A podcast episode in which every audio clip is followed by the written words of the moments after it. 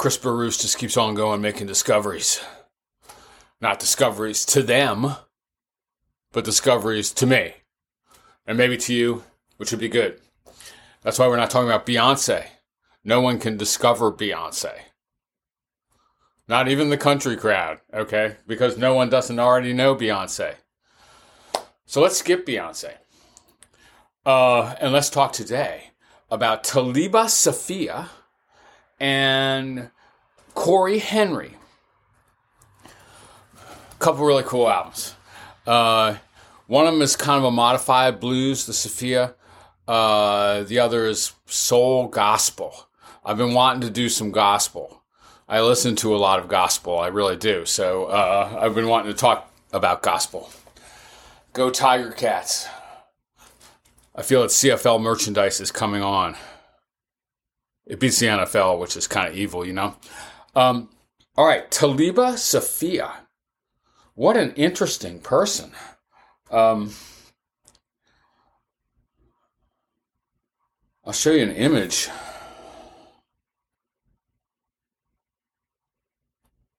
From Memphis. Um, and the EP is called Black Magic.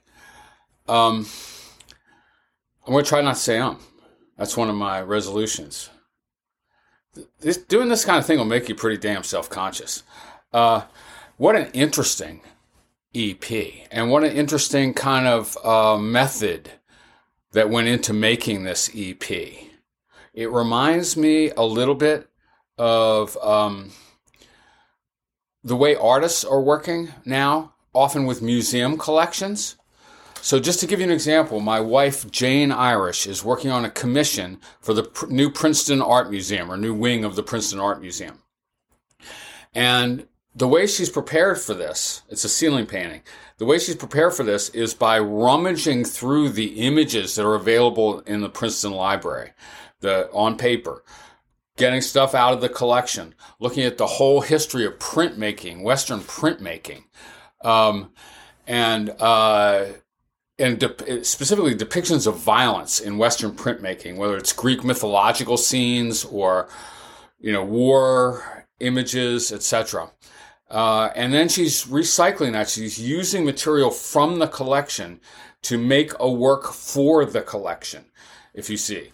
Uh, and a lot of people are working that way. Like if you get a commission from a museum or you're doing a show at a museum, you start rummaging through the collection and maybe you make a critical have a critical engagement.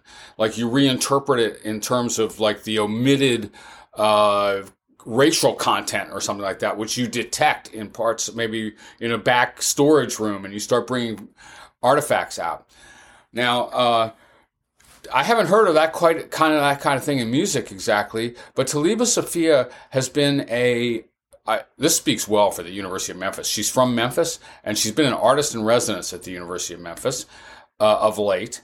And they own the catalog of a blues label, um, High Water Records. And I think she went through the, the, the archive. And I don't think she's covering songs from that catalog, which includes, you know, people like Junior Kimbrough, uh, Jessie Mae Hemph- Hemphill. Um,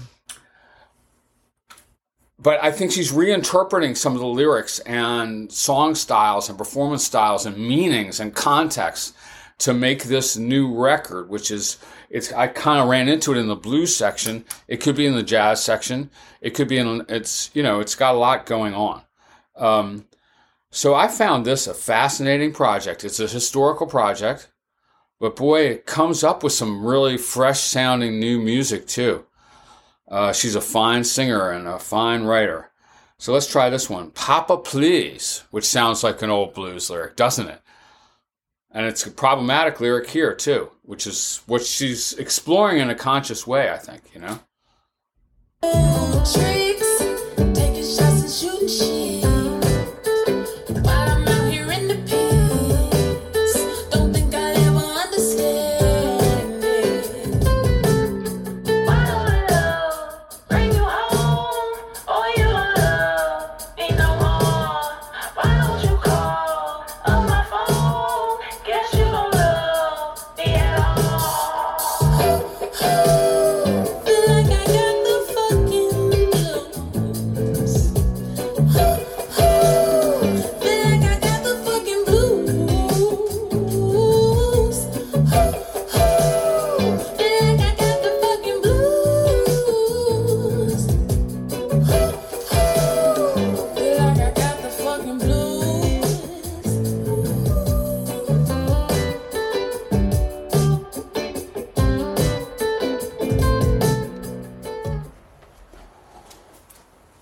that sounded pretty fresh. Uh, she's got all kinds of soul references and jazz references in those vocals. A lot. Uh, she sounds like Erykah Badu at times, right? Or uh, um, you know, other great uh, jazz, soul, jazzy uh, singers of the '90s, and Jill Scott maybe, and uh, stuff like this. But also, she's grinding toward this gut bucket blues attitude in some way. Um, and that's not real visible in that Papa Please, except in the lyrics, right? I've got the fucking blues, which immediately makes this sound new, right? Uh, as well as old. That's what you know Jessie Mae Hemphill was saying too. Like I've got the fucking blues, but she didn't sing the fucking part. Probably. I, I should look up Jessie Mae again. Some did. All right, so how about this sound? Jack and Jill featuring Yella P and Diener by Talibah Safiya from Black Magic.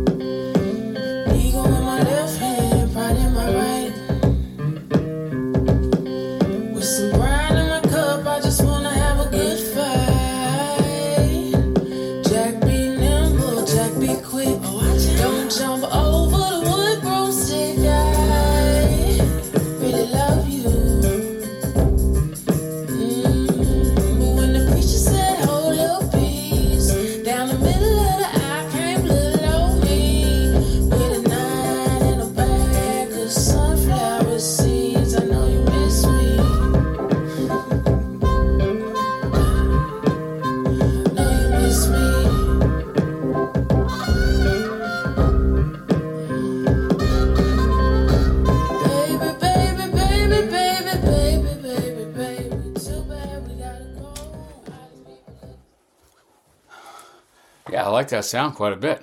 It's not quite a sound I ever heard before, even though it's a bluesy ass gut bucket blues sound with a nice harmonica and stuff. Well, what an interesting artist. Really. And, uh, you know, I guess rummaging around roots now, you do run into this scholarly artist in residence uh, quality or persona, which makes sense because if you want to be a roots artist now, in a way, you have to do your research, right? Like you want to do this responsibly. You want to know what the sources are. And uh, she really does. And in a way, she's doing more than paying tribute, though. You can tell she's she's sort of saying, "I feel this in my own life. These gut bucket blues things." Um, uh, Black Magic, you know, uh, the song, the title cut uh, maybe I won't play it, uh, but it's I like it because it's for one thing, it, does have maybe a little bit of an American fiction problem if you're a uh, white interpreter. My pathology, but uh, we live in this black ass city. She starts out with you know talking about Memphis and the magic of Memphis, and it's it's actually a pretty it's kind of a lovely poem to the magic of Memphis, which could actually be partly um, the magic of other chocolate cities, such as my DC back in the 70s. All right, Talibah Safiya. I'd like to know more and hear more, that's for sure. Okay, I expect it's the kind of thing that gets you a MacArthur grant and shit like that, maybe. If you can get over the cuss words and the directness of her lyrics, which I appreciate though. All right, Let's, uh, oops, I'm supposed to do a transition. Do I even have a harp? I don't.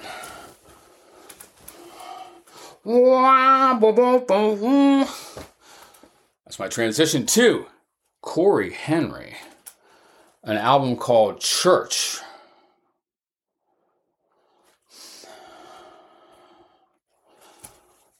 Well, here's the cover image.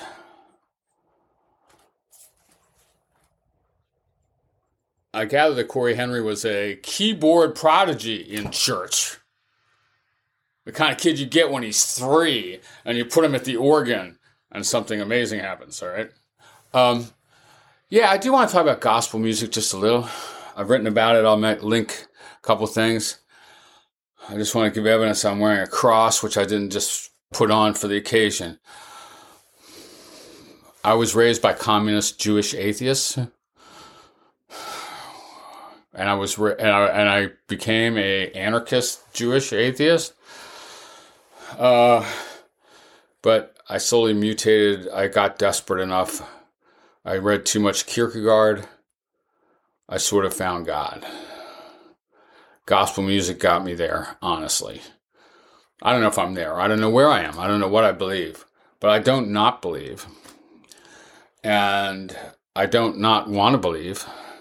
And gospel music of the bluegrass and black gospel traditions uh, was key in changing my mind. I love gospel music, but I don't love a lot of contemporary gospel. And I don't know if you can hear in your head the sound of contemporary gospel, this big wash of artificial, yeah. I don't know. I don't love it. Okay. Um, I like old time gospel music. Like, you know, Shirley Caesar is one of my favorite artists that ever lived, right? The staple singers. How about Mavis fucking Staples? Uh, Dorothy Love Coates, all right? The great singers of gospel. Uh, Edna, Gall- Edna Gallman Cook. Okay. I love some obscure ones too. Cory Henry on this album is doing a pretty old fashioned, very old fashioned gospel. You know, soul gospel sounds like it's for the 50s, uh, although it has many contemporary touches too that I, I could describe a little bit. Um, he's. Um, he is a keyboardist, a keyboard dude, and it sort of takes you a little while maybe to start hearing this, but um, even this straight gospel album uh, is actually a keyboard extravaganza exploration. Um, and uh, he, I mean, I love like me some organ soul, you know, some party organ, like Jimmy McGriff and Groove Holmes, right? Booker T. Uh, and he does that kind of stuff to some extent too. But of course, the organ is churchy. I love his band the Funk Apostles and his stuff on Operation that he calls Operation Funk because he's not only a gospel artist. So let's try just a section of this. This is from Cory Henry and the Funk Apostles from Operation Funk live album from 22. Just a snatch.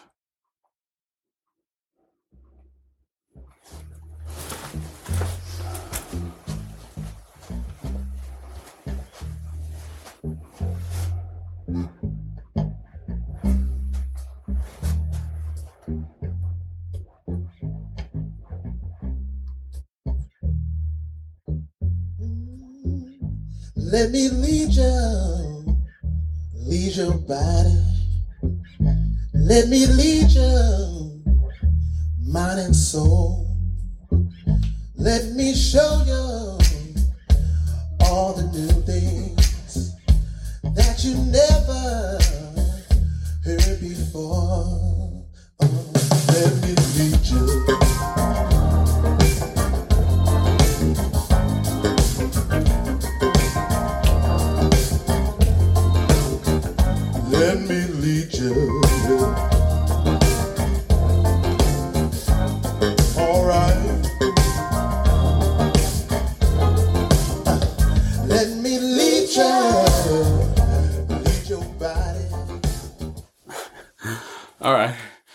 That does have a gospel uh, element too. But these opera that Operation Funk live album is really great. Uh, I hadn't heard of this guy until I just ran into this church thing because, like I said, I'm looking for gospel to do. Um, so let's try. Um, Ain't No Use featuring Raphael Saadiq. How about some soul gospel, y'all?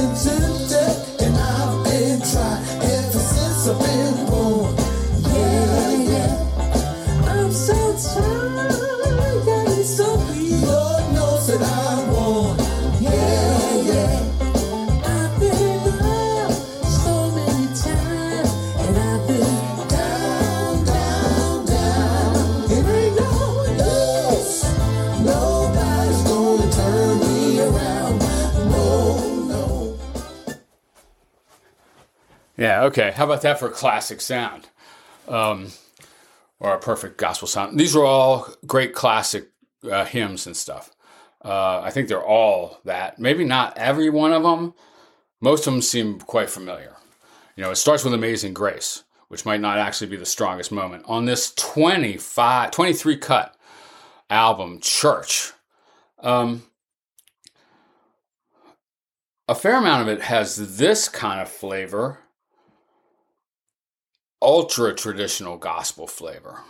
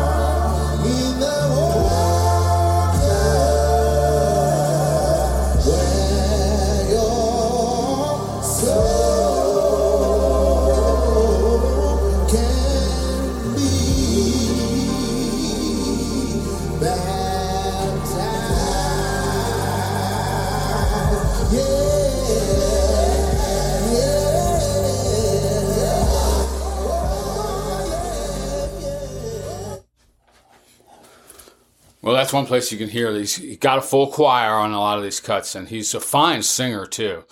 Uh, even though everyone who writes about him or talks about him emphasizes the keyboards. In in slight disguise, or it's a little hard to notice, and it's even a little hard to figure out in every case.